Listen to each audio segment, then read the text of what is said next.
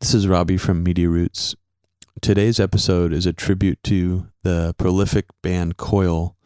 Coil's last remaining member, Peter Christopherson, died on November 25th. So we just wanted to pay tribute to him and all the great work that they did and open and close this broadcast with two songs of theirs. This is the Age of Love.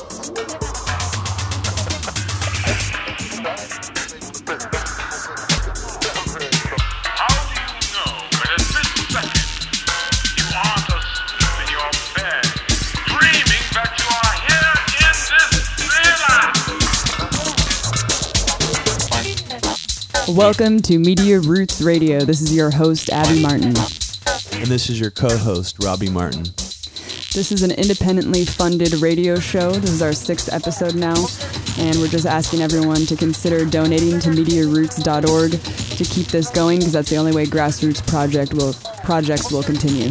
And check out MediaRoots.org for more information, and check out our SoundCloud link where you're hearing this if you want to get all the information for the music and resources that we talk about and play on the show.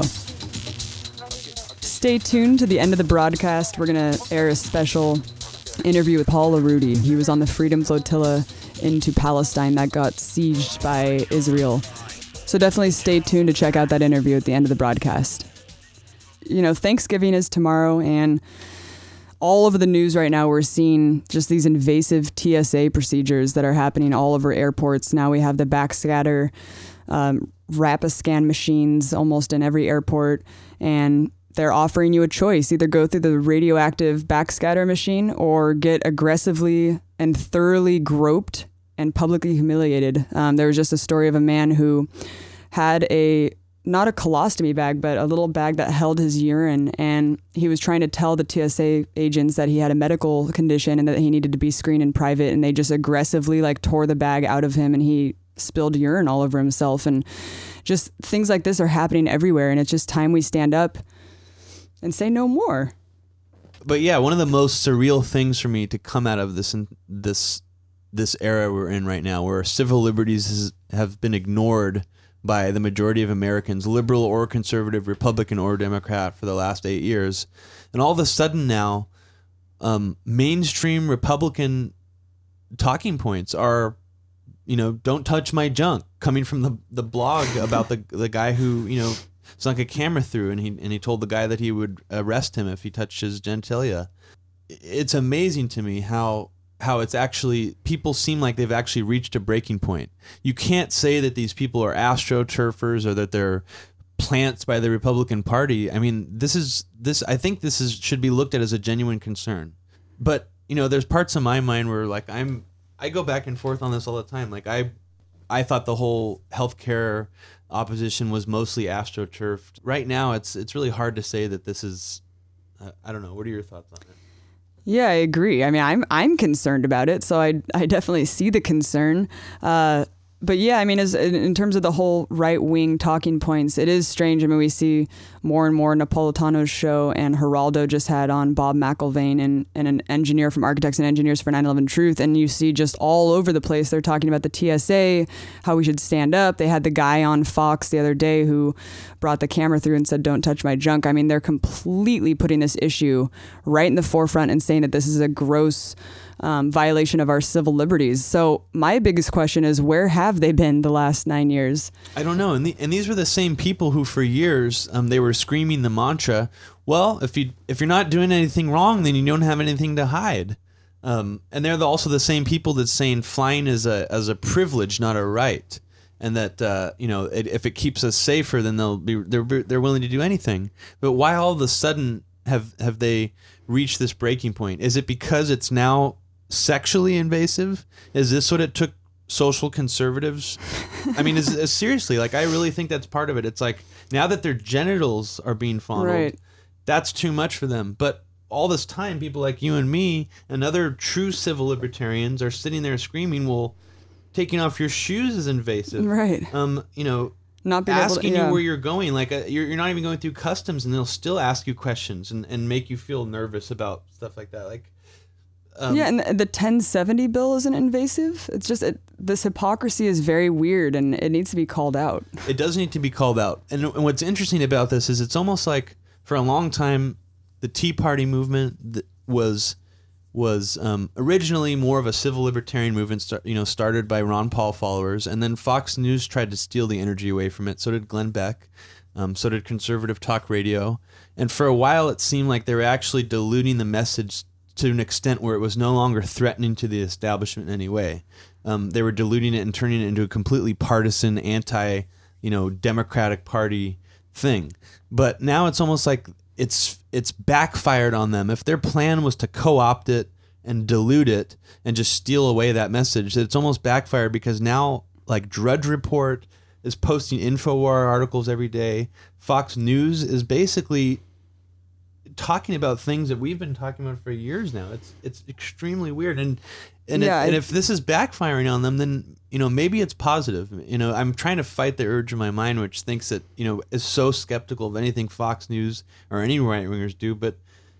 If people are talking about it, that's good. If Rush Limbaugh yeah, is complaining about it, who cares if he's an asshole? Yeah, I mean, That's y- good. yeah, exactly. It's gonna wake people up no matter what. I think, and after some time, I definitely have switched my mind about about the whole Fox News thing covering issues like this. But I really do think it's all about money. I mean, we're living in a corporate top-down model that's been penetrated into our government apparatus. So it really is all about profit maximization for these corporations. And Fox News, I just think it's stupid not to pick up on on this energy, this civil libertarian movement that's Yeah. that's really picking up steam. I just think it's good business.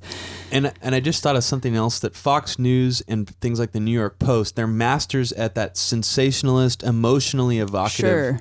um, kind of news coverage. And this, in a sense, is very emotionally evocative. I don't think it's sensationalist because it's I, f- I find it to be an extreme violation of my rights. But in a way, it almost fits perfectly in the template that they've been following so far. Except it's it still seems extremely hypocritical because who st- who started the TSA? Right, Bush. Who started Bush. Homeland Security? Who Bush who administration. pushed the Patriot Act through? Who criminalized thought and activism with the I mean the Homegrown Terrorism Act and the Animal Enterprise Terrorism Act. I mean all these things happened under the Bush administration and wasn't the Patriot Act too far? I mean I why know. it just it's And- just interesting. And one thing I learned, I think I read it in Alicia's last article for Media Roots, the one that she she expands the acronym of the Patriot Act. oh yeah. What what does it stand for? Like providing additional It's the most- something. It's just It's the most hilarious. Orwellian. If you really do like spell out the acronym for the USA Patriot Act, it is the most Orwellian thing ever. And I and I didn't even know that it was an acronym. I I mean when I when I saw that I seriously like laughed out loud because it actually is a it's a really hard worked on acronym. It's a really hard hard worked on acronym. I'm sure that I'm sure they had this all written up. I mean, we know that they had this written up before 9/11, so they even like probably took a long time just thinking of the acronym. It's the the USA Patriot Act spells out uniting and strengthening America by providing appropriate tools required to intercept and obstruct terrorism act of 2001. it's a long that's a- acronym. that's Whew, that's a doozy. That is a doozy. Yeah, um, and what you were saying earlier about Oh, how Jimmy Wales, look at his face on the I Wikipedia know he's page. pleading for money. Sorry, Jimmy. you, Jimmy Wales. Sorry, Jimmy. Ministry of Truthopedia. It is the that is a really weird like the whole thing anyway about Wikipedia censors. But you were talking earlier about about the right wing denial of civil liberties issues during the Bush administration when it seemed like the left wing was really out there talking about these issues, and now it seems like. Not only are we seeing the right wingers now talking about these issues, but we're seeing the liberals actually downplay them and say that now the right wingers are being hysterical and that the TSA thing is not a big deal. And that's the part that's really crazy is how it seems like the, the left wingers kind of flipped on this issue. it shows how the left and right paradigm destroys the debate and how it like makes it makes it into this partisan left versus right thing, but it's not a partisan issue. It's, not a partisan issue. It applies issue. to everybody. Yeah, it's it's it's civil liberties. It's what everyone should be caring about. But you're right though. The right wingers ignored civil liberties um, erosions for eight years, by all all done by Bush and codified by the Obama administration. All Obama did was codify them. He's made them worse and incrementally, but I mean, pretty much all that groundwork was laid under Bush. Absolutely. You know, that this whole talk just reminds me of um, when we're talking about loyalists and just liberals who adhere to the, the Democratic team and don't really look outside the box or the paradigm. Have you seen that website that's been going around that says what the fuck has Obama done so far.com? Yeah, and ooh, it's like it's like really edgy because it uses the F word. It's like oh, it appeals to that that young, you know, like disillusioned, like person who's into Obama a little bit still, but and they they want to still stay in that comfort zone, so they need to hold on to that little thread still. How funny is it that they don't even know what he's done? That No. they need to make a Yeah. website that says like, look, in case you're wondering, since he hasn't done anything It's at all kinda- that he's set out to do, it reminds here are the little things that he's done. it's trying to like. it's trying to appeal to that like Generation X like um thing that they parody in Reality Bites, where like Ben Stiller shows the shows the chopped up documentary of Renata Ryder, where it's like, what do we care about? Where, what are our dreams? Pizza, and like shows like the, the pizza spinning over the screen. yeah, I mean it's it's a completely cherry picked website. I looked through numerous facts that it put up on the screen, and a lot of them were just really weird, obscure, like earmarks of legislative. I mean, legislation that was just like really, really obscure, and it would pretty much. It seemed to me like it would. It would be any sitting Democratic president would sign. I mean, would sign these bills that had these earmarks in them. It just it, nothing, nothing in it. I was like, oh, great, Obama did that. and it's cherry picking on multiple levels. It's cherry picking of individual things. Like it'll it'll it'll say you know he did a withdrawal from Iraq, but it won't mention all the other things about Iraq, how he left fifty thousand troops there. But then it also cherry picks within certain issues, like the healthcare thing. It cherry picks it and says like, well, he you know put a cap on the amount of premiums that sick people have to pay, but he doesn't talk about how there's all these loopholes to get around that still, and it's just like total BS. And it also doesn't talk about how many different premiums people have to pay for different pre-existing conditions. You know about that, right? Yeah, I mean, it, it's it's insane to me that this healthcare bill wasn't characterized as a bailout for the health insurance companies because that's essentially what it was. Yeah, the healthcare bill is completely not progressive at all. In fact, it's a corporate grab. I mean, the cor- the healthcare industry wrote the bill.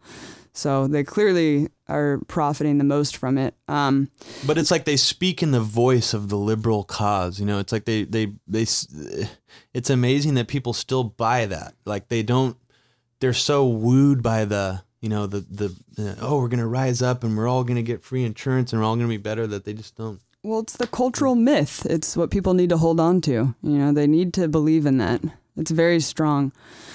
But yeah, the website is, it strikes me as so funny because you can make that website about any president. I could make the website that says what the fuck has a has Bush done.com or what the fuck has Nixon done.com or what the fuck fuck has Bush senior done.com and you can cherry pick any little things that they did that could be portrayed as good. Yeah, let's let's cherry pick. Let's say let's imagine what a what the fuck has Nixon done um, one being about. It'll be about how Nixon was the most environmental li- environmentally liberal president. He passed he he started the EPA. Um, how he he flew to China and and you know sat down and talked with China. You know our enemies since you know from way back. Yeah. and and what the fuck has Bush done? We could talk about the um, amnesty to illegal immigrants, his proposal for that. Yeah, Or- liberals love would love that. or what about in a vacuum? If you don't look at any other horrendous things that he's done. Yeah, exactly. If you just take everything in a va- in a vacuum, I mean, every president has done some good things too. and that and that goes back to a lot of the th- a lot of what we've been talking about so far on our show is this whole idea of lies by omission um, the cultural myths that we all hold on to the way that the media portrays information to us is a lot of the times parts of it are true bits and pieces of it are true but it's this it's this omittance of the most important facts. You know, when you talk about Iraq having WMDs and, you know, if they have WMDs, we're going to invade them. That's a lie by omission in the sense that not only do we not talk about our WMDs and the all the other countries that have them, but also why is it even logical to go after a country that has quote WMDs? Just because they have a stockpile of weapons doesn't mean that they're a threat. That concept is never challenged. It's that's a cultural myth that everybody still holds on to. Yeah, It's just like, well, they lied about the WMDs, so we shouldn't have go- gone there. But that's not. That's still illogical. It doesn't matter if they had them or not. Still yeah, a preemptive illegal war. Exactly. I, I just saw a Project Censored lecture the other night, um, and they were talking about forms of propaganda used in society. One is cult, um, political, one is societal, and the other one is the underlying propaganda that allows societal and political propaganda to flourish. And the biggest one that I can think of is just the myth of imperialism. The myth that we need to be an aggressive imperialistic nation.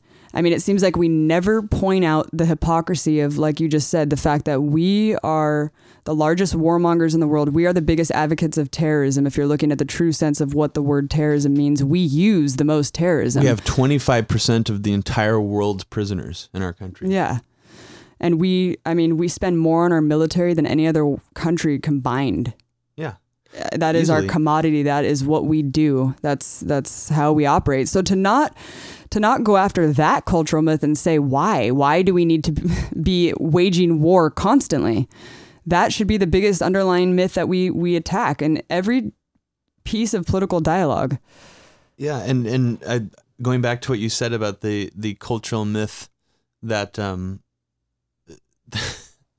the cultural myth that America needs to be imperialistic, it's almost turned into a myth of America's not imperialistic, even though it clearly is by every factor. It is, but people are lulled into this belief system where we do what we need to do to be America and to be strong and to protect the world, but we don't somehow we don't see it's almost like it's shielded from us. It's in the same way the Mhm. meat industry doesn't want us to see the slaughterhouses and, Absolutely. and Cowschwitz, you know, down Highway Five. They don't want us to see cows packed in like sardines with no room to move around because it'll make us not want to buy eat meat.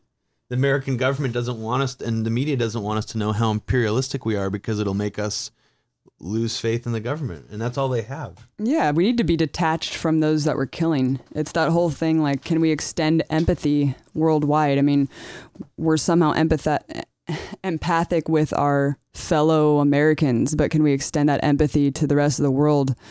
Well, that's the big, that's the age old question, isn't it? I mean, the media and, and political propaganda seem to make us think that we are you know, we are us, we are the best, and then we're fighting these people who are the them the you know the enemy and these people are different than us and we should hate them. and it's also it also gets intertwined with the the the, the heroic cultural myths on the Christian right that God has bestowed upon America some sort of mission to like help the world. Yeah, that and God bless America. Yeah, yeah, just God bless our troops. Like God, you know, is protecting our troops and, and those evil Muslims. It's it, it's it's all gets mixed up and, and turns into this weird emotional tribalism. It- how much of a big fu is that to the entire planet and all of civilization and, and history? The fact that we like our whole mantra of this country is God bless America, Yeah, and Chris Hedges specifically America. Okay. Yeah, and that Chris Hedges talk, the death of the liberal class. He he he used to be he was in seminary. He was training to become a priest, and he talks about how when he was young, the church that he belonged to, he he considered it pretty liberal by today's standards, and that the Christian right of today it is heretical if you actually compare it to real Christian values. The sense that they would believe that America is given this special godlike power, um, that it's you know that it's a God, you know, America is a miracle that we live here. We live in the best country on earth, God's given country. Yeah. I mean that that is heretical against like G- Jesus would. I mean Jesus would be horrified. If he's a real person and he heard that. I mean, Absolutely. Yeah. Jesus Christ, imagine that. And yeah, I mean, it, it goes back to whole, the whole Eric Prince, the head of Blackwater. I mean, it kind of, I could see where he gets off on like his psychosis of thinking that he's on a Christian Absolutely. crusade. If you really do believe that America's bestowed with some sort of godlike mission, then I could see why people who are psychotic would get into positions of power like Eric Prince did and Or- really go after his, his mission. yeah, or, or, or take it even one step further. And if I mean, if he's the kind of Christian that believes he's going to be raptured and believes in the idea of um, of apocalyptic massacre, you know, that's going to happen Mhm. during this rapture, then you know that takes it even to a f another level of soci- sociopathic behavior yeah. because he doesn't. He just believes he's going to be taken away in a you know miraculous little burst of energy by Jesus. Have you have you heard of that? Biz- it's actually a business where you can sign up if you do believe that the rapture is going to happen in your lifetime. You can pay to have someone sign you up um, for the rapture list, and when you do get, uh, you know, when you do get raptured, this little company will send out little letters to the, your surviving family to just let them know where you went. you just remembered something about the on what the fuck does obama know.com um they talk about the iraq withdrawal being so great we we, we mentioned that earlier but But Bush actually set the timetable for the withdrawal of Iraq, which no one really talks about because no one was really paying attention at that point. But I mean, Obama didn't wasn't the first one to set the timetable for troops to leave, quote unquote, even though they're still there and there's still a ton of mili- military contractors there. But yeah, it was it was originally Bush who did that. that just illustrates the magic of how easy it is to just fool part someone who's really partisan like obama totally just did exactly what bush planned to do and he's credited for something as being like a liberal maneuver Yeah, Bush also gave a lot of funding to Africa. No one talks about that. I mean, I could put that on a website that says "What has Bush whathasbushdone.com. yeah um And we were talking about cultural myths um, that exist. They're the underlying myths of our society, the foundation that other propaganda is able to propagate. Um, one of those is imperialism, and just a few other cultural myths: sexism, racism. I mean, just the fact that we live in a system where people feel like they need to vote for someone because they're quote the lesser of two evils. even people who believe the system is broken. Um, I was having a discussion with someone on Facebook, and they they kind of took issue with with some things I was saying about Obama, and they agreed with me that the system was broken. But at the same time, they were saying, well, at least Obama would will protect Roe versus Wade versus someone like Sarah Palin or a Republican.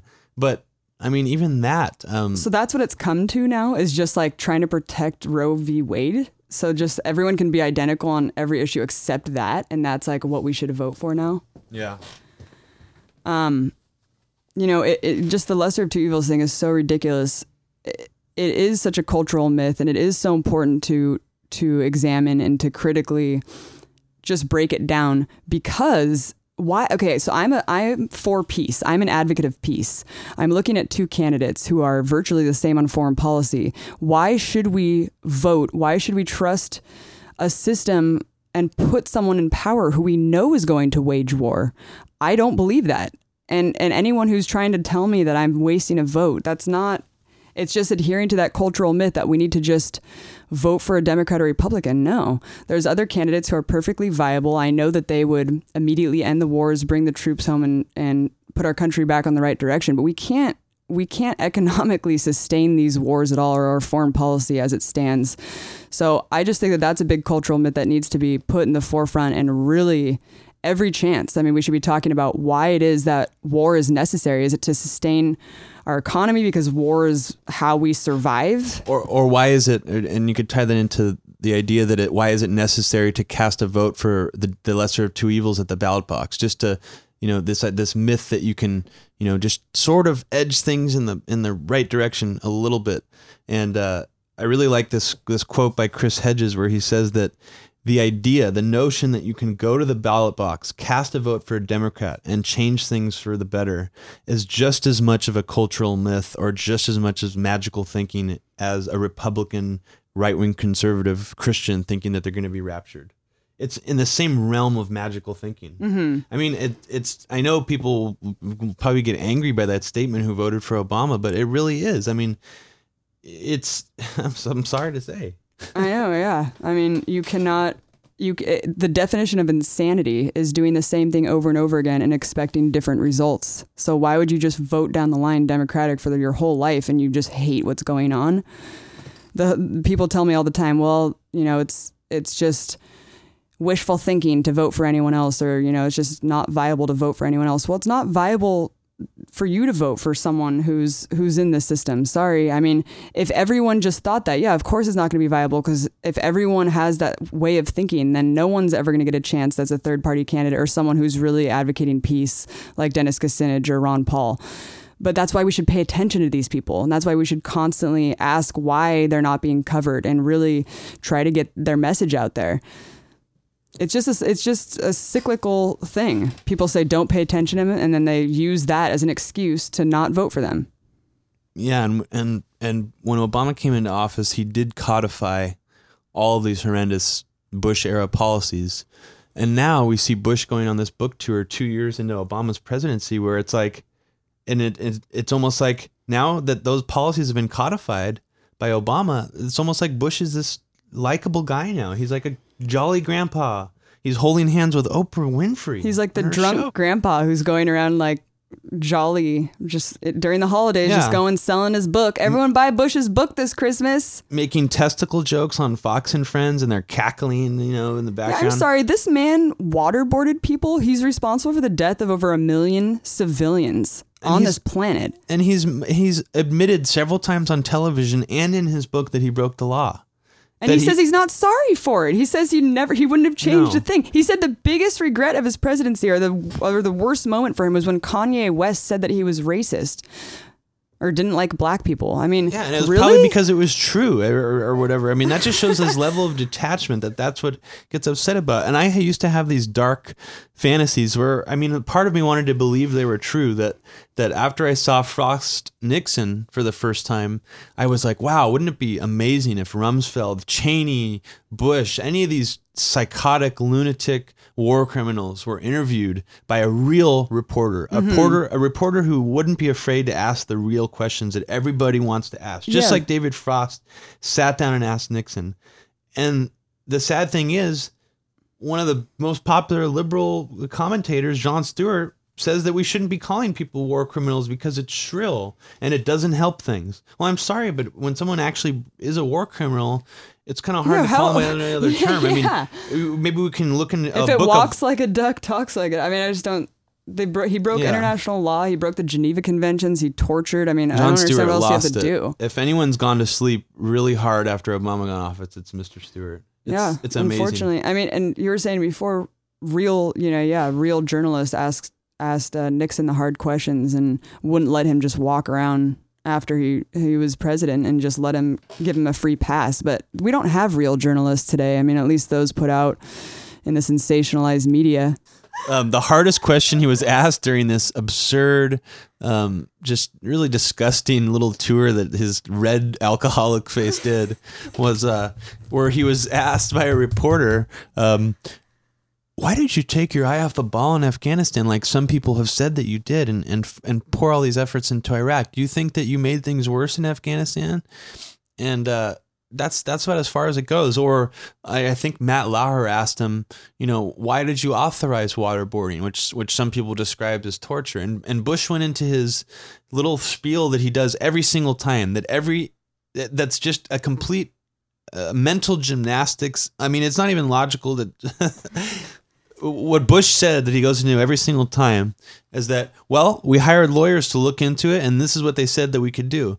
But nobody ever challenges him after that and says, well, but you hired those lawyers so that they could create loopholes for you to get around the law. That's why you Yeah, hired you them. you hired John Yuta in order to create a legal framework to be able to torture. yeah, you didn't Specifically. innocently ask a lawyer, um, is this okay to do it? Because I'm not going to do it if it's illegal. You asked a lawyer, what technical legal mumbo jumbo can we use to get Yeah. away with doing this? We even know that. Yeah, Rumsfeld in that in that memo that came out, we even saw like Rumsfeld's notes just saying like this is good. Yeah, do more of this. I mean, they knew Yeah. exactly what they were doing. It's disgusting. And you see Bush on Oprah. Oprah, this this woman who she's a billionaire. She's absurd. She gave millions of dollars to Obama's campaign. She has this cult following of people who worship her. It's a really bizarre the whole th- cult thing. Um, Oprah has Bush on her show, and she's just like sitting there holding his hand like he's just this wise old sage. Even these oligarchical billionaires who are supposedly liberal, like George Soros and Oprah, all they do is they just prop up the establishment, just from a mm-hmm. different side of things, a different a different way of doing it. That's still not threatening to the establishment, and they just protect it. They protect these psychotic killers, basically. I, I think it's because the Democrats are just continuing a lot of their same policies. So it's like by pointing out or even starting to talk realistically about what these people did and how they destroyed our country so much and engaged in all these uh, war crimes would unravel, I think, just that whole myth that we're still living under, the whole war on terror thing. I mean, it's a slippery slope. If you open Pandora's box, who knows how far it'll go. Um, but yeah, I mean, Oprah makes me sick. And and these people are so pompous and arrogant. Cheney, Karl Rove, Bush. How dare you write a book and re? uh, They didn't write it. They probably had it ghostwritten. But how dare you go on a book tour and act like you deserve anything? You disgusting war criminal pigs. I don't understand how anyone's going to see these people talk in like admiration and just. It is absolutely disgusting. I it blows my mind that people are even allowing these people to walk freely and just sell books. Yeah, I mean, it's it's it really it it just shows Sorry, I get really angry. no, it's fine. I mean, it, it just really shows that the pillars of our society that are out there to keep a check on power are pretty much gone. I mean, you know, this guy can write a book, sell millions of copies, go on every single TV show, and everybody's an apologist for him now.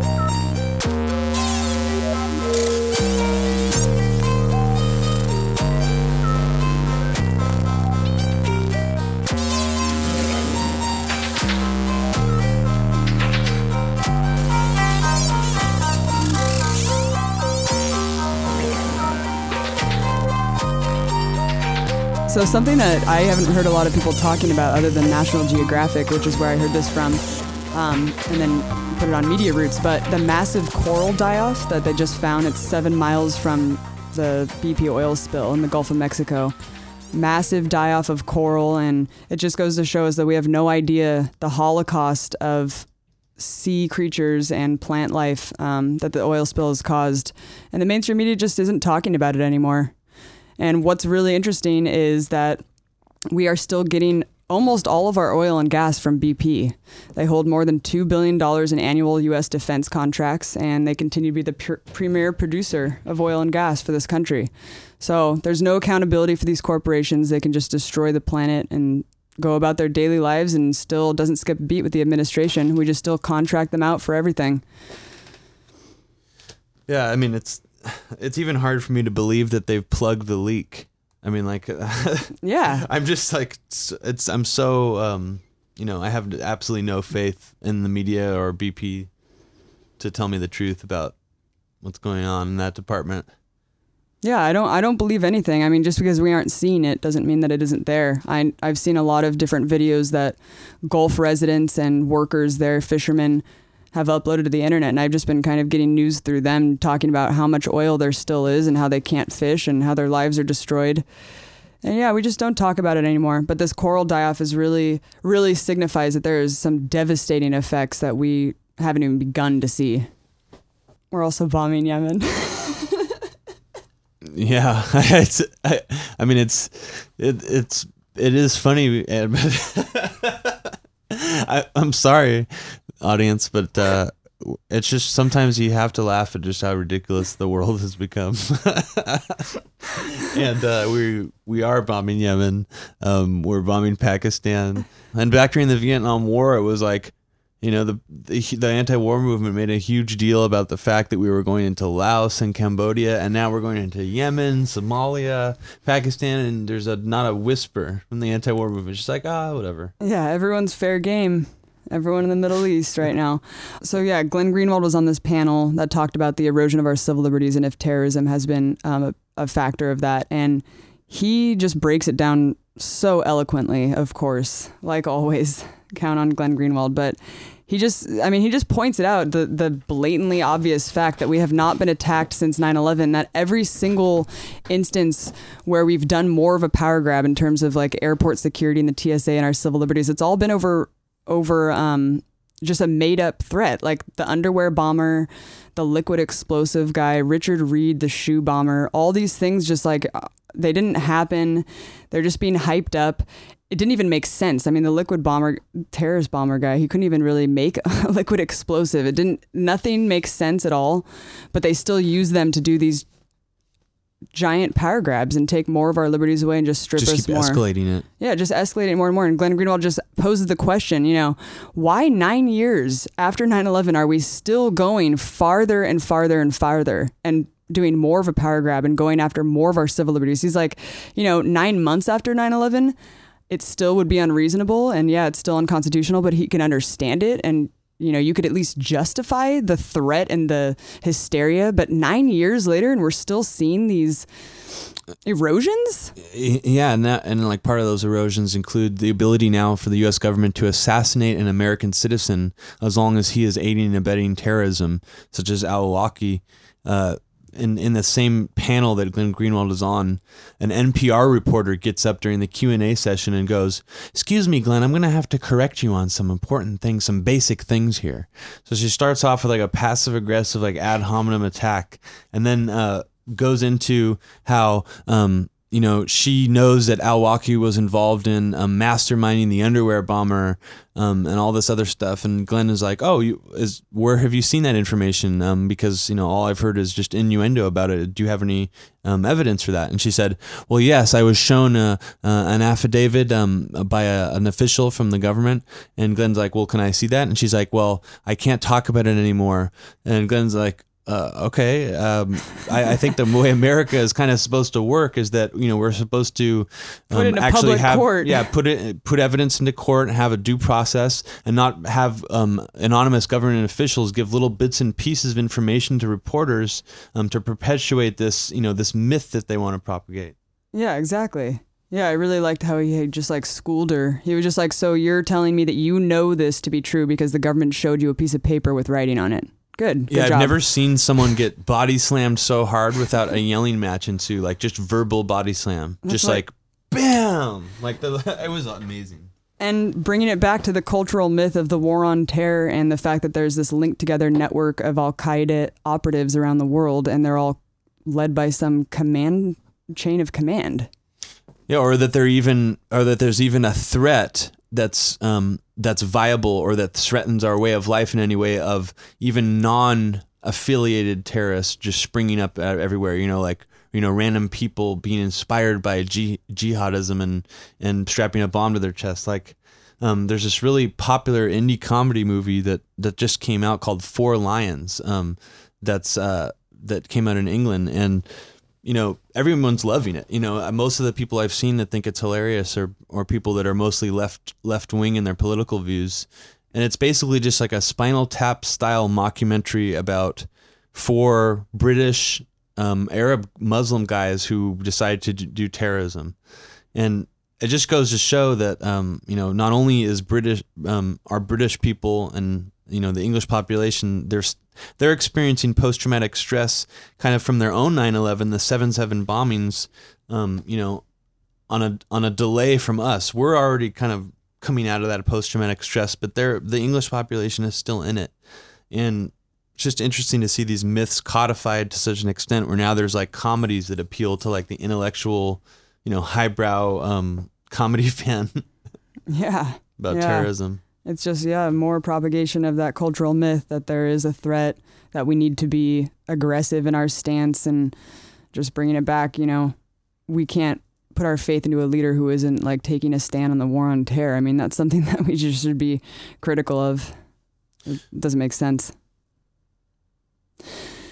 So, at the end of this broadcast, we're going to air an interview that I conducted with Paul Larudee, who was on the Freedom Flotilla the series of flotilla aid ships that were that were on their way to Palestine um, to give aid to the Palestinians. Um, and we just wanted to talk about Israel and just the issue of the conflict right now. And um, before we introduce Paul and air his interview, Yeah, um, an interesting thing from that Glenn Greenwald speech um, that we were just talking about. It's on it's on the same panel. Um, was he mentions the fact that terrorism, as the word is used today, is meaningless. It's not even as um, meaningful as the word communism was, because at least communism, as it was used, meant something specific. Terrorism today means whatever the users of it want it to mean, whoever wields it. So, and that and that really originates from the way Israel used the definition of terrorism. Israel started using the definition, started to change the definition of terrorism to basically say anyone you know fighting against us, you know Palestinians, um, Lebanese, Hezbollah were terrorists. You know anybody, you know no matter what they were doing, whether it be Mm. suicide bombing, military attacks, and it's worked beautifully for them. I mean, we've just adopted their model of using that word and manipulating the language. yeah, exactly. It's a really loaded word too. And when the perpetrators of terrorism use the word in order to aggressively take over nations, then it's even scarier. It is, and I remember for years, like right when the Iraq War started, at least two years after the Iraq War, um, the media when they would report about deaths in Iraq, like American soldiers getting killed, they would say, they would actually say on the news headlines, terrorists killed three Americans today in Iraq. Uh, um, uh, IED bombing went off. A Humvee drove over it, and the um, terrorists planted the bomb. I mean, they would use the word terrorist for interchangeably with the word insurgents. So now it's evolved into Iraqi insurgents. But it was just amazing the Another- way that, that they used that. Another really funny thing, I at, at all these airports that I've been to in the past couple of years since the Iraq War started, uh, every time there is like a news headline like that, they'll only just list the Americans that die. Have you noticed that? Without getting into the very convoluted and complicated history between Israel and Palestine, and since the origin of Israel. Um, let me just bring you guys up to date about what's going on right now. Israel's the United States' biggest ally. Uh, they receive three to six billion dollars a year in aid. We supply all of their military weapons, their military might, and they can do no harm. I mean, they are definitely perpetrators of terrorism, and we're in this global war on terror, yet we see no hypocrisy in continuing to support Israel unabated. And not, not only have they been, you know, terror in the sense when, when we're using the word terrorist, we're kind of almost just using it ironically, Yeah. because you know they've killed so many innocent people. But um, they've not only done that kind of terrorism where their military has just killed innocent people, starved innocent people, injured innocent people, um, bombed innocent people, but they've also actually done terrorism that totally mimics um, Muslim terrorism. I mean, they they were doing the same exact kind of stuff um, back in the you know all the way from the 50s all the way into the 70s. Um, if you've seen the movie Munich, uh, you'll know a little bit about that. Um, how they took revenge on the Egyptians, and then uh, also Rahm Emanuel's father was part of an Israeli terrorist organization that bombed innocent people. So Israel was formed in 1949 after World War II, and just over the last 60 years, uh, through numerous treaties um, and land deals, they've just aggressively taken over more and more land, and now they have Palestinians just pushed into the West Bank and Gaza, and within the West Bank and Gaza, Israel pretty much controls almost all of it and is continuing to build settlements. You know, Israel's the only state in the world without defined borders, which is how they're allowed to continuously evade international law and just expand and expand and expand.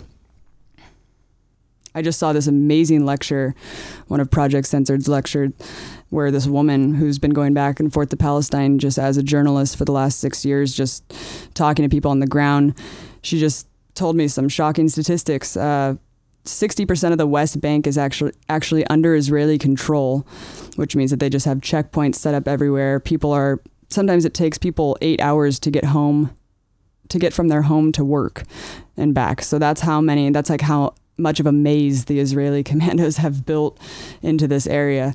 Um, 42% of the are I'm sorry, 42% of the homes in the West Bank are Israeli settlements. There's over 120 settlements there in the West Bank. So just think these are the last two remaining areas that Palestinians can live, and that's how many settlements there are, and they're growing by the day. Already in 2010, there's been almost 300 demolitions of Palestinian homes. And in Gaza, there's 1.5 million people trapped inside the coastal strip of Gaza. Um, there's a buffer zone around the checkpoints, and sometimes people are resorted to just collecting scrap metal there because they've just been forced out of every other way of life. Um, there's monocropping, and so they've just taken away a lot of means to live. So people are resorted to going to these train tracks and picking up scrap metal. But there's a lot of train tracks that are in this thing called a buffer zone, which is the order of shoot to kill by Israeli soldiers if they see any Palestinians in that zone. And a lot of people aren't aware that there's a buffer zone also in conjunction to the wall. Um, Sounds an awful lot like the Jewish ghettos in, in during Nazi Germany. I mean, all these things that uh, that Israel, you know, for a country that that talks about the Holocaust and, and the way they were treated by Nazi Germany an awful lot. It seems like a lot of their actions um, have caused them to expend a lot of that goodwill that would have been generated from sympathy from the Holocaust.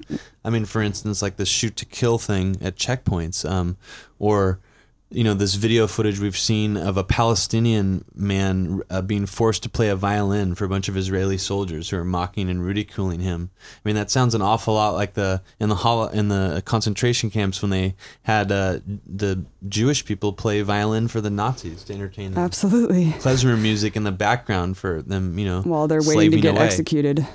And uh, I mean, I don't know. There's so many parallels between the way Israel treats their citizens to Nazi Germany. I mean, it, it, it really is. It's just so scary that there's not more international outcry. I mean, I know that there is, but just the U.S. leads the way in foreign policy and just what what the world is focusing on. These soldiers will go and they'll just kidnap kids. They'll tr- put these kids in prison for weeks.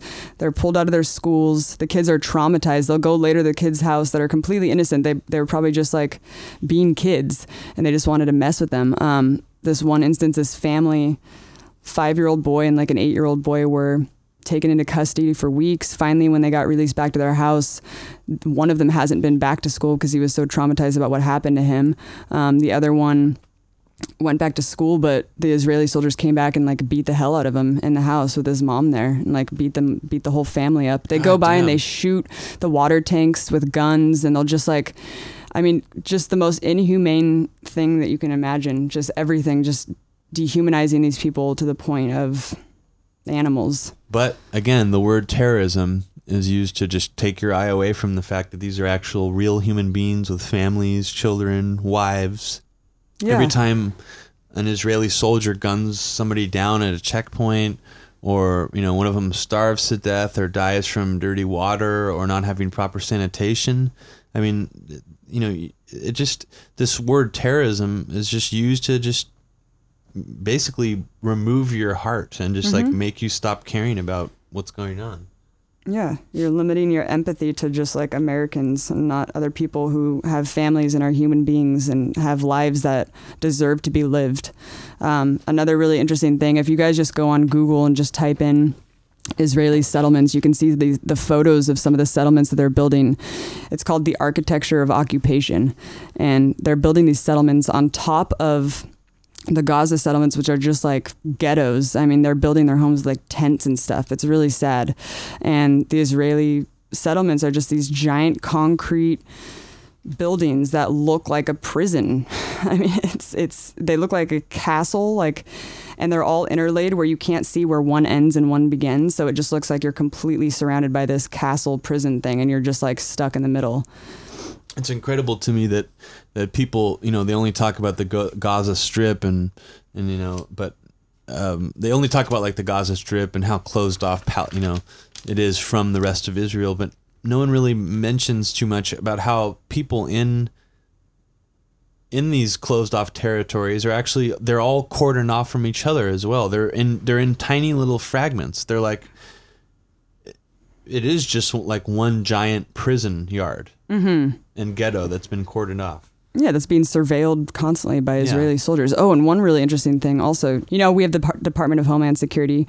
Well, we actually funded this Palestinian um, government organization that's like the Homeland Security over there, where we're funding them now to basically just like turn against their own population. It's like a Homeland Security, but in Palestine, and we're completely behind it all, where we're training them to like seek out terrorists that are living in the Gaza Strip and West Bank and, um, and just like go and raid their homes and stuff. Yeah, we basically included, you know, created the equivalent of like brown shirt Palestinians. Yeah, I mean, they're so desperate. I mean, we're paying them. I don't know. It's just really sad what it's all resorted to. We're just turning people against each other and we're just the benefactors. The Gaza flotilla raid was an event that happened on May 31st of this year. Um, six ships were on their way to deliver aid to Gaza um, in international waters, and Israel intercepted them um, and killed nine activists. Um, and some of those people on those ships that were killed uh, included one American. I mean, imagine if any other country um, killed an American citizen in something like this. And another person included a 17 year old kid that was, and he was uh, shot in the face Yeah. when he was already injured. The UN's investigation of the flotilla raid showed that they killed, basically killed him in cold blood. Yeah, and then the media immediately started covering, at least in America, that it just showed this weird footage over and over again of this like black and white screen footage. Uh, yeah, it was like really. Um, it was like filmed from the Israeli ship, and they had uh, circles circling the, you know, It showed the Israeli soldiers going on board of the ships and Palestinian, or not Palestinians, but it showed Israeli soldiers going on the ships and it was circling the people on the ship who were hitting them with chairs and stuff. And then it just kept like pointing at these people who were hitting them and it was saying that these people were being really aggressive. But then later it came out that the Israeli soldiers shot and killed numerous people on the ships before they even propelled down.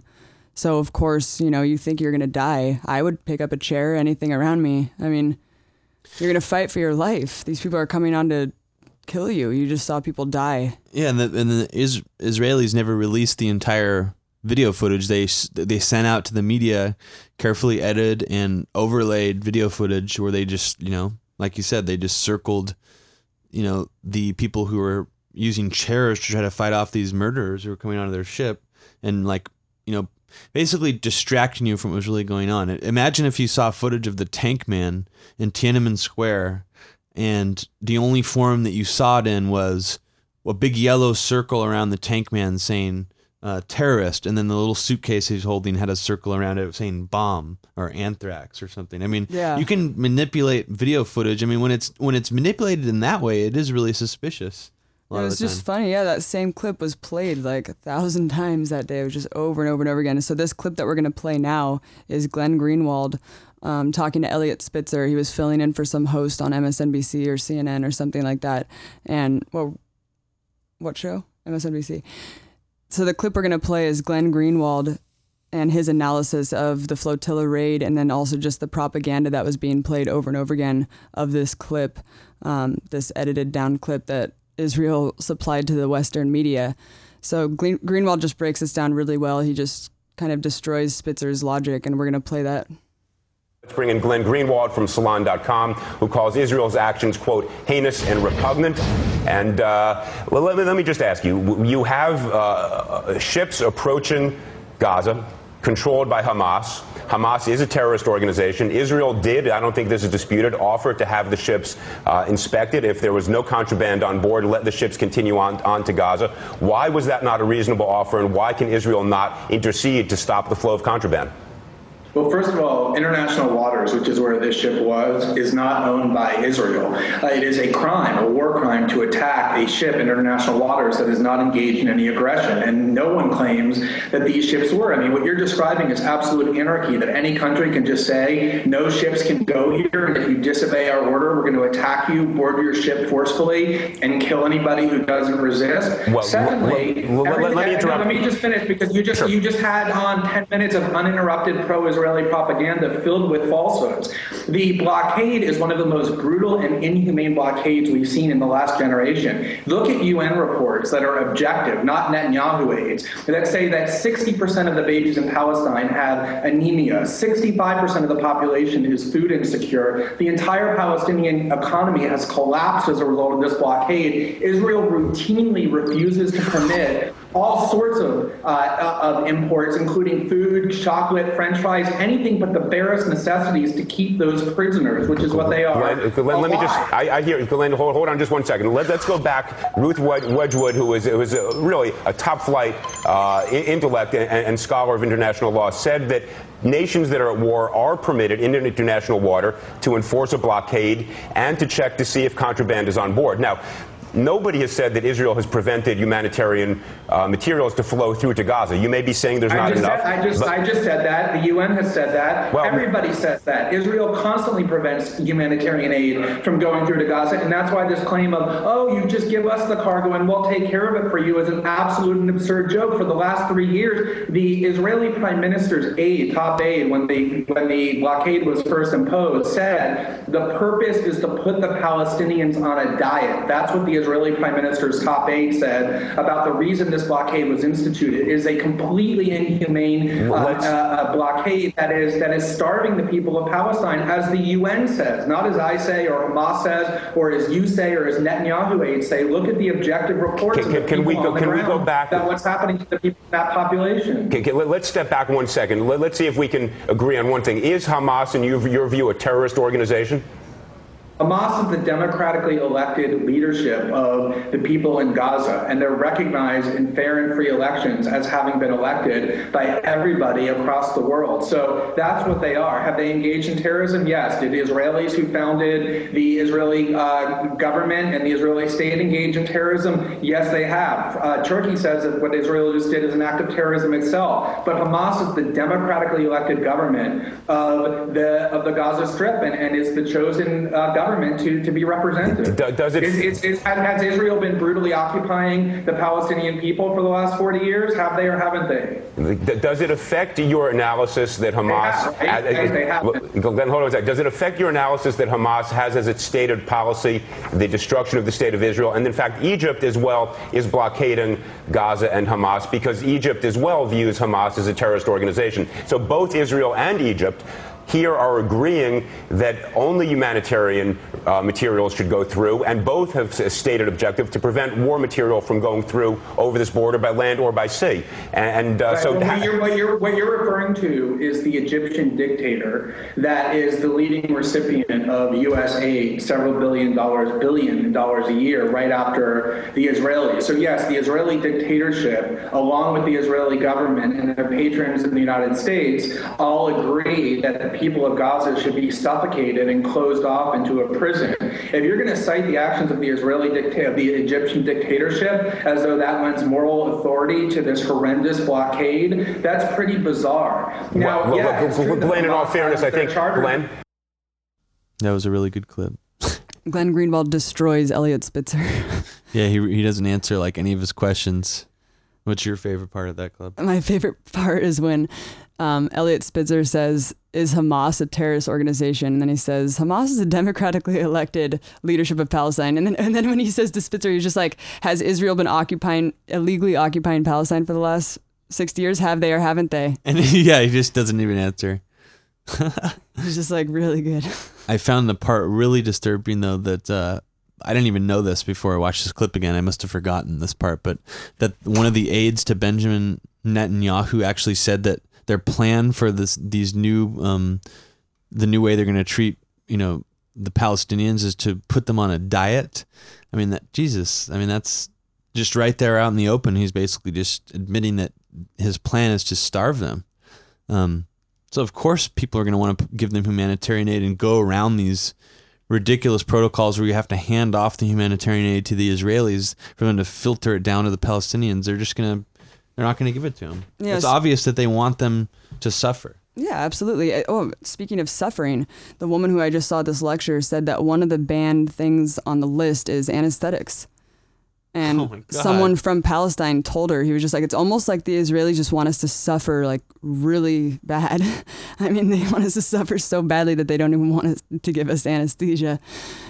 And there's a really good part of that that clip we just played where where Spitzer goes, "Well, what do you think about not only is Israel stopping um, things being brought through the Palestinian shores, but uh, but Egypt is is agrees on the blockade as well. What do you have to say about that, Greenwald?" The, um, Greenwald's like, "Well, that's really bizarre that you would." Yeah, yeah. G- Greenwald just like that's really bizarre that you would use Egypt as an example when Egypt is like one of the biggest like human rights abusers, and we give them three billion dollars uh, a year in aid as well. Egypt's just terrible to their people. Dr. Paul Larudee is a San Francisco Bay Area human rights advocate for justice for Palestine. Um, he works with the International Solidarity Movement and the Free Palestine Movement and was a co founder of the Free Gaza Movement. He was on board the Sfendoni, a ship of the Freedom Flotilla attempting to bring humanitarian aid to Gaza. So stay tuned for an exclusive interview with Dr. Paul Larudee about his experience from the aid flotilla attack and what happened to him afterward in the Israeli prison. Well, thanks everybody for checking out our sixth episode of Media Roots. Um, please check out our SoundCloud timeline to source everything that we've been talking about during the entire broadcast. Um, you actually have to go to the SoundCloud page to click on the hyperlinks that we've linked on the timeline. And uh, please go to www.mediaroots.org. Thanks so much for listening, everyone. Have a great day.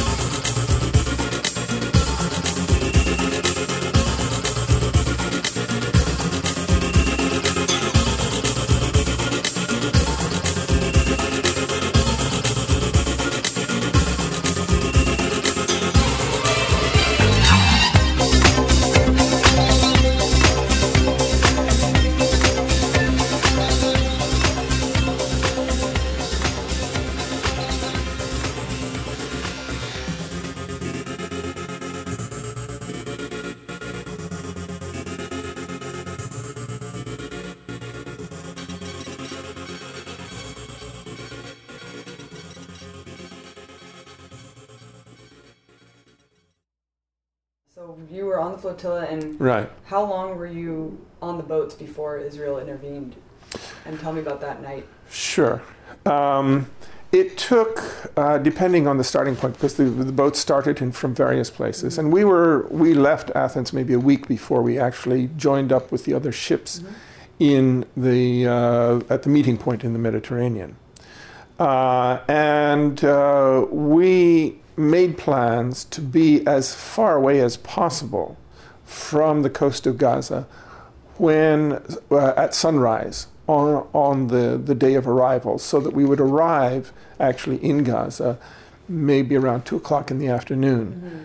Um, and, uh, and we made no secret of where we were. Uh, the Israeli forces, uh, obviously, we, we were not really expecting them at that time of the morning because we were so far away from the coast of Gaza. We were 80 or 90 miles at sea, and we were heading in the opposite direction, away from Gaza at that time. And uh, but uh, but of course they did um, uh, reach us by radio in advance and say that they were coming, and uh, and so we did prepare. And our preparation, uh, there, there's kind of a a myth or uh, that has been spread with the assistance of the Israeli PR that there was one bad boat there that uh, resisted and that uh, that harmed Israeli soldiers and that therefore Israeli soldiers had to take extraordinary measures. It's not true. All of the boats uh, put up um, resistance of one kind or another, all, all essentially nonviolent resistance as well, uh, until they started killing people. And then, uh, even then, it was any kind of resistance was still non lethal. And uh, they didn't harm the soldiers that they captured, for example. Um, and so, in our case, on our, on our boat, uh, we we linked arms. We uh, resisted. We tried to prevent them from entering the wheelhouse while the captain was uh, was in, still steering. But they smashed a couple of the windows. The glass harmed uh, uh, some of the people, including the captain. And they fired stun grenades uh, and they used tasers and they beat us maybe with batons or with the butts of their guns. I don't know. Uh, I could feel it, but I didn't know what it was that was hitting me. And they eventually, of course, uh, subdued us. Now, um, people reacted in various ways, and we discussed about how to continue resisting and what information not to give and what to not to sign and so forth. In my case, I, I guess I went a bit farther. Um, I, um, they handcuffed me using the, twi- the, the nylon ties and uh, told me to sit in the back of the ship. And I said, That's okay, I'm fine right here in the front of the ship. And I sat down. So I asked out loud to everybody, um, Did they remove your handcuffs? And, and uh, they said, Yes. Uh, so I just slipped my hand out of the, the handcuff because I had turned my wrist in such a way that it wouldn't uh, get on there. So, um, and then the uh, soldiers told me to sit down, and I said, "No, I don't feel like sitting down. I've been sitting down for a long time." And they fent- they they eventually uh, beat me actually on the on the spot there, and threw me down to the deck and tied uh, new new uh, hand, uh, nylon ties on my hands very tight, cutting off the circulation. So the doctor, uh, our doctor uh, on the ship, came over and ordered them to cut those ties. And they said, well, if he agrees to, to, to sit down. And so the doctor said, well, you have to agree to sit down. I said, okay. And, um, but then I saw that they were asking each of the passengers to come uh, for what I don't know, maybe to ask about their baggage and uh, electronic equipment. And and I said, wait a minute, why are we cooperating with them? Because I th- thought that was what we were not going to do. Um, but they still continued going one by one. So I decided, let's find something more that can can disrupt things. And that's when I got in my head. Uh, I'm face in front of about 30 people who are looking just in my direction. Uh, and the sun is up, uh, bright sunshine. And it was a great opportunity to just jump over the side of the ship. And so I called the doctor over and I handed him uh, a few things, uh, documents and my passport and, and some money that I had. And I asked actually in my very poor Greek, because Greek was the one language I figured they, they, nobody, none of the Israeli soldiers would understand. What do you think of the idea of jumping over the side of the ship? And they said, Well, if you want to. and uh, and so I did. They, the soldiers were distracted by one of the passengers who was having a, um, uh, diabetic uh, what- a seizure.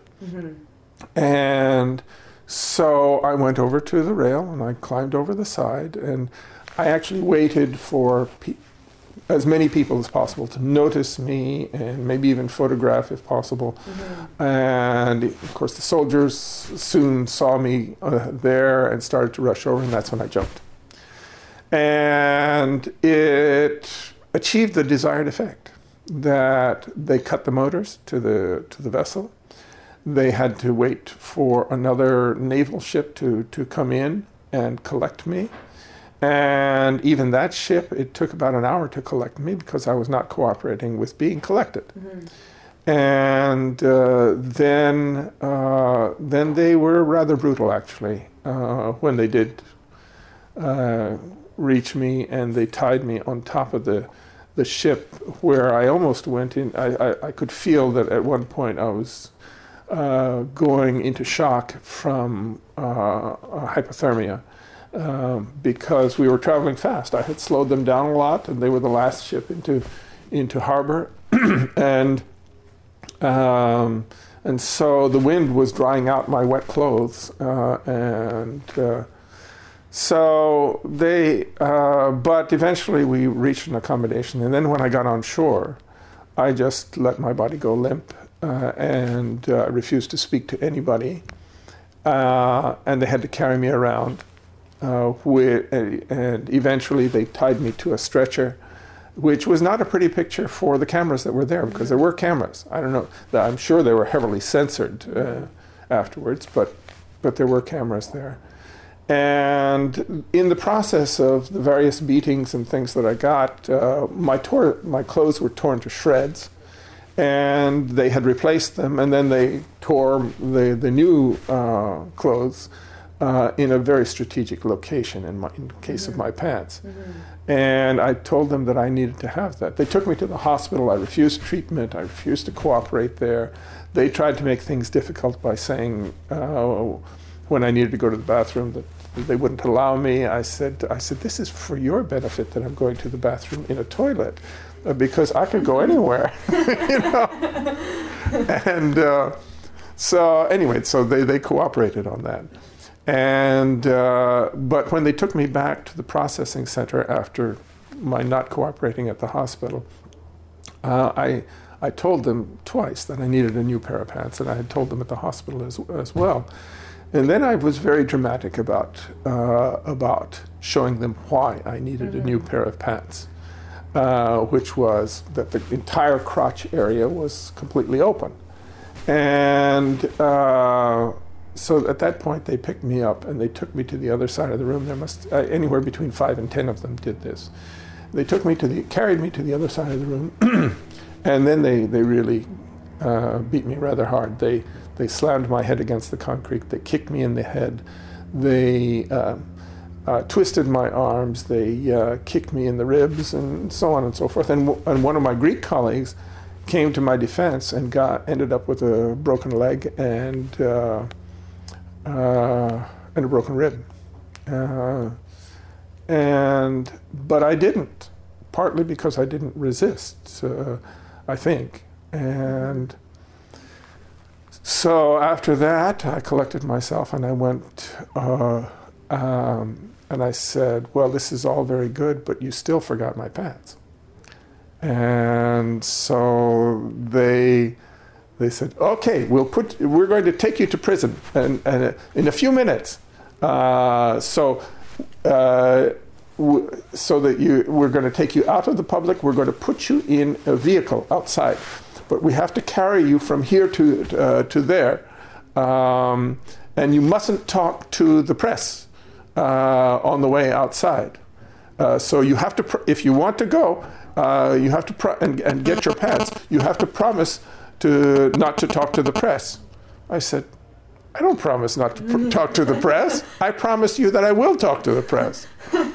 and so they carried me anyway and did it as quickly as possible. And I did get a chance to talk to the press, which I'm sure was was cut. Sure. And um, in the prison, uh, they uh, just, I mean, there were all kinds of experiences, but one of them, for example, was that they put me and the captain in a separate prison altogether from most of the rest of the prisoners and in a room that is really a holding cell with no window in it or anything like that. Presumably to keep us separate from the rest of the prisoners, because when they discovered that I could speak Arabic, and was talking to some of the other prisoners, they immediately separated us because they didn't want us, any, not, not just me, but any of, our, of the 700 prisoners, to, to get any information from, from outside as to what was happening and what the reaction was and so forth. And um, so, uh, so I said, uh, well, I don't accept this. We don't have any timepieces. We don't know night from day. Uh, there's no window. There's no air in this in the in this cell.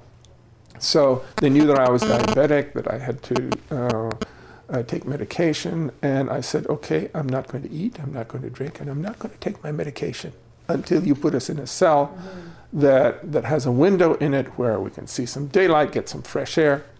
They cleared out an entire wing of the prison because you can talk through the, the cell doors, you see. And so, in that entire wing, we were the only two prisoners. Uh, and they removed the television sets, which is, they have televis- television sets in all of these cells to keep the prisoners occupied, but not for us, because we were not supposed to get any news from the outside as to what was happening. And um, so then finally, uh, on the third day, they took us to the airport to have us uh, sent home. And I said, Well, I'm not going anywhere without talking to my lawyer first. Oh, uh, and the, um the consul general, the U.S. consul general, came.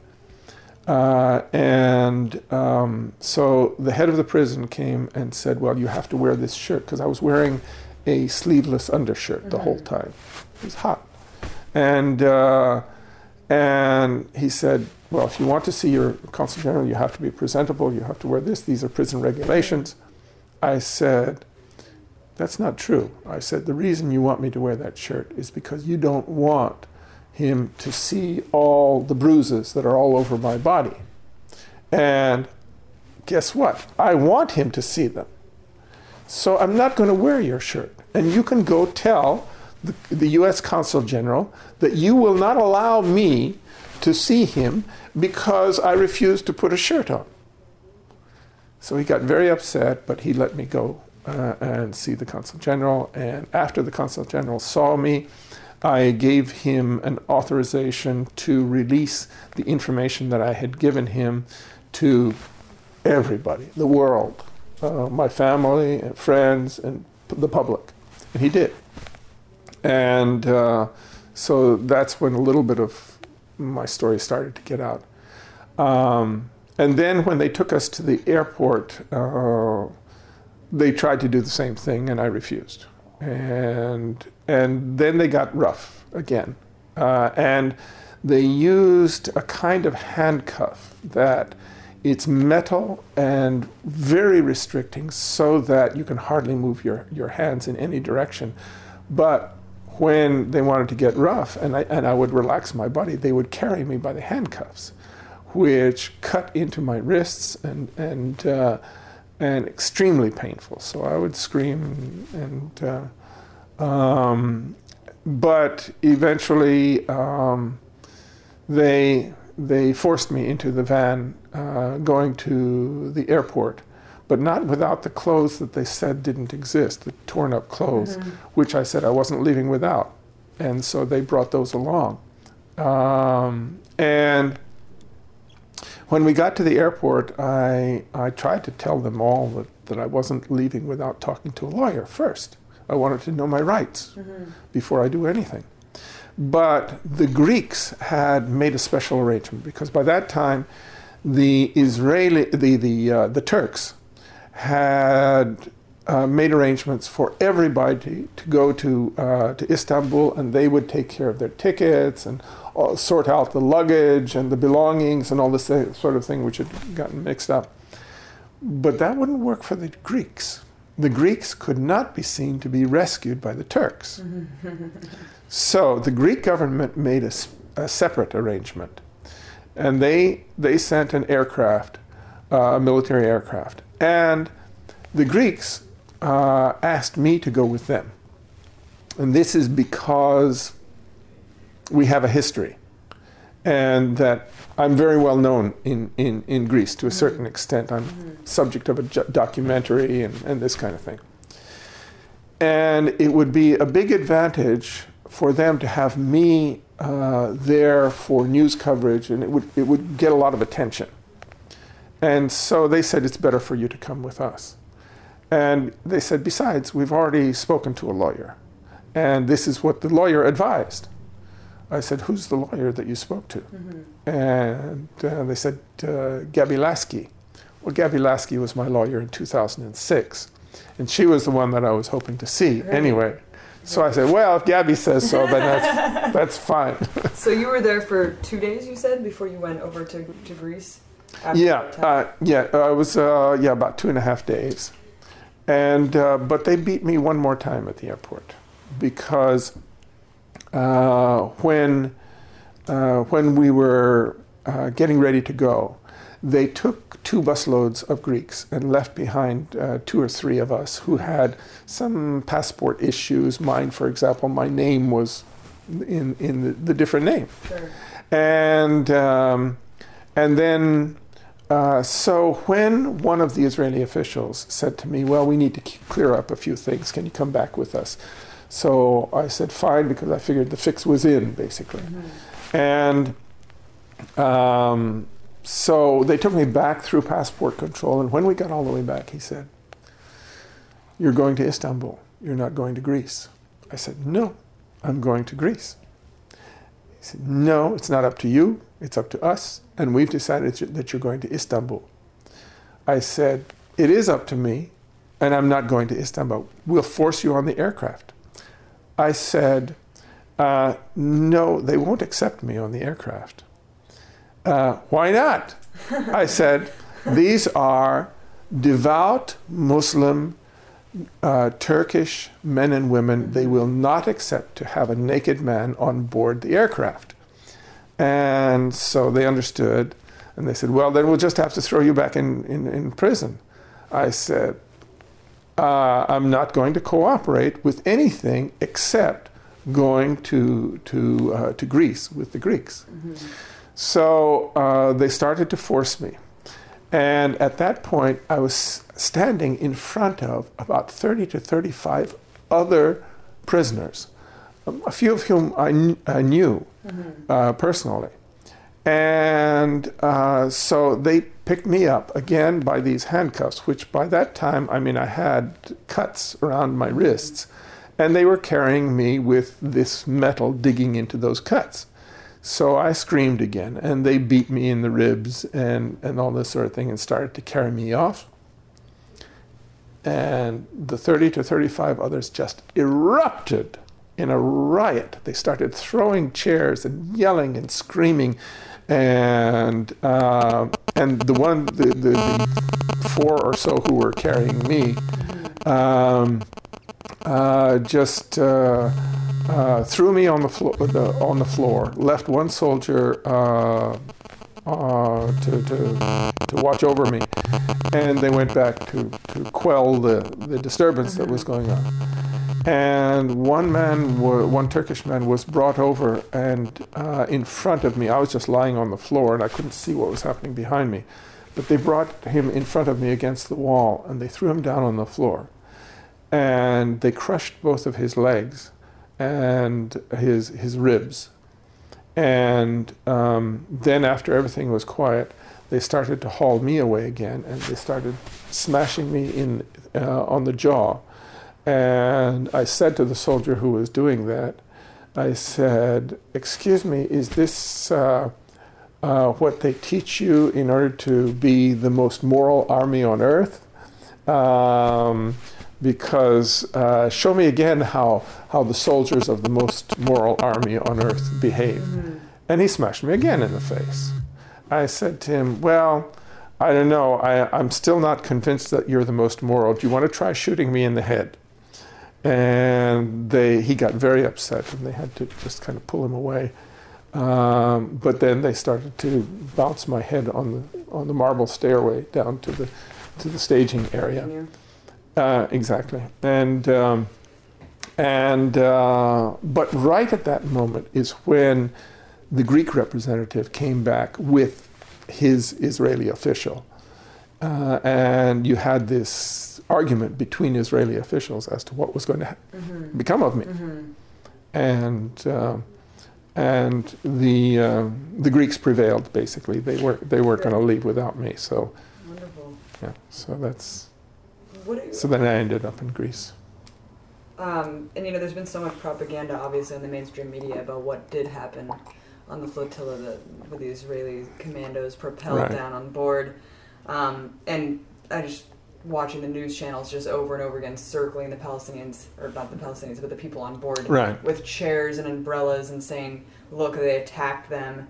Um, but then, of course, there's eyewitness accounts that says Right. that there was actually shots fired and there in were advance, killed. yeah. And so you can comment.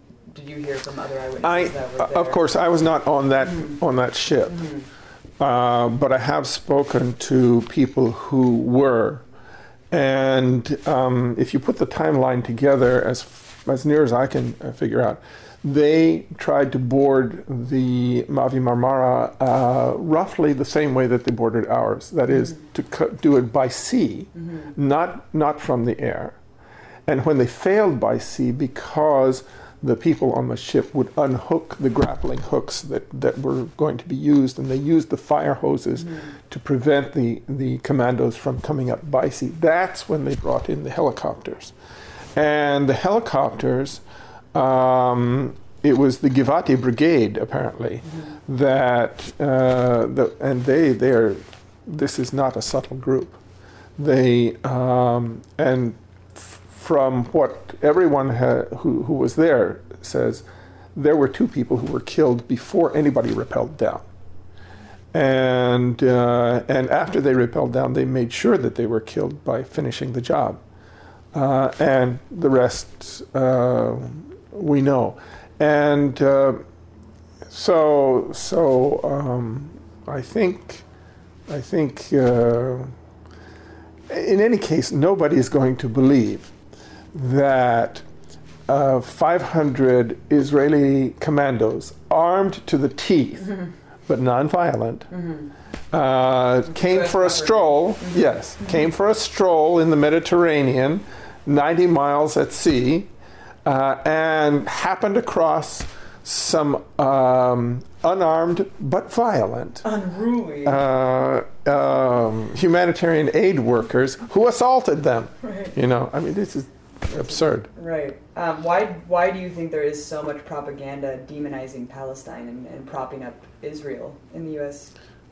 Well, it's for the same reason that the kind of things that were used to justify the slavery of Africans, uh, the um, ethnic cleansing of uh, the savage uh, uh, uh, Native Americans on this continent, and uh, the the kinds of things that were said about Japanese during World War II and, and so forth, you have to demonize those whom you need to eliminate.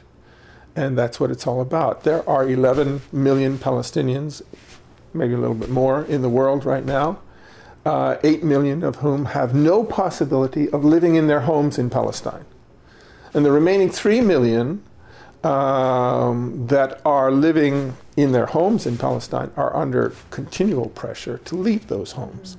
This is what it's about. It's, uh, I mean, there, there are other Palestinians who are in Palestine, but they're not living in their homes. colonialism. Yeah. What do you What do you think about people who scoff at civil disobedience? Um, it seems like that's what the international solidarity movement, your core, Right. um, and Gandhi's Satyagraha. Um, what do you What do you say about people who say that that's not useful in terms of uh, obtaining a message?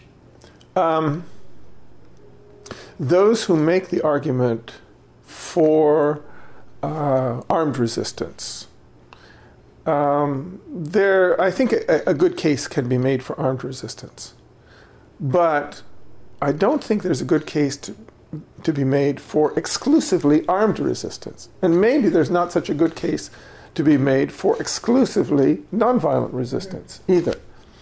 But the thing about nonviolent resistance is that when an entire population refuses to obey um, the powers that are trying to control them or even to eliminate them, uh, or they, they, they assert their own will in defiance of, of those authorities, there's not much that they can do because this is about a few controlling the many. And the only way you can, the few can control the many is, is with intimidation. So, um, so if those people refuse to be intimidated, there's not much you can do about it. And that's, and, and furthermore, nonviolent resistance is the most democratic form of resistance because everyone can participate. When you have uh, armed resistance, then you basically have a few armed fighters who are supplied and, and, uh, and sustained by the rest of the population.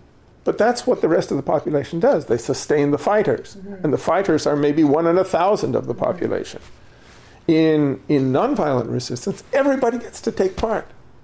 And there's no justification for violence, and that would it's more expository if they react with violence. If you are Exactly. Now, it does depend upon uh, solidarity because if, if there's no solidarity, then the people, just like the, the, um, the native population of North America, can simply be wiped out. Uh, but there, there, it, you have to appeal to the conscience of a larger society. And without that, it, it doesn't work well. Right. I just saw a lecture with Nora Barrows Friedman, Yes. the Project Censored series, and I was appalled to learn of the specifics of the aggressive takeover in the occupied territories right now. Um, the safe zones, the settlements, the continuous expansion of settlements, the abuses of human rights, they're terror- terrorizing the Palestinian people and property. And, you know, we have Netanyahu just said that peace talks are off the table. Israel's the only country in the world with no defined borders, but what they're doing is against inter- international law.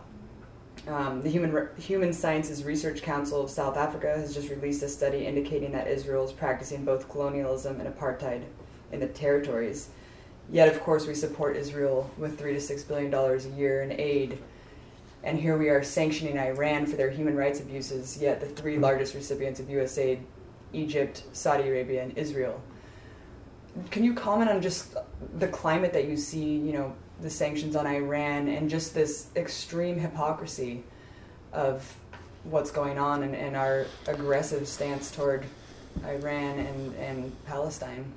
Well, I think if the United States is serious about trying to um, uh, prevent prevent Iran from having nuclear weapons, then uh, the United States has to treat Iran the way it treats other uh, powers that have tried or even succeeded in getting nuclear weapons.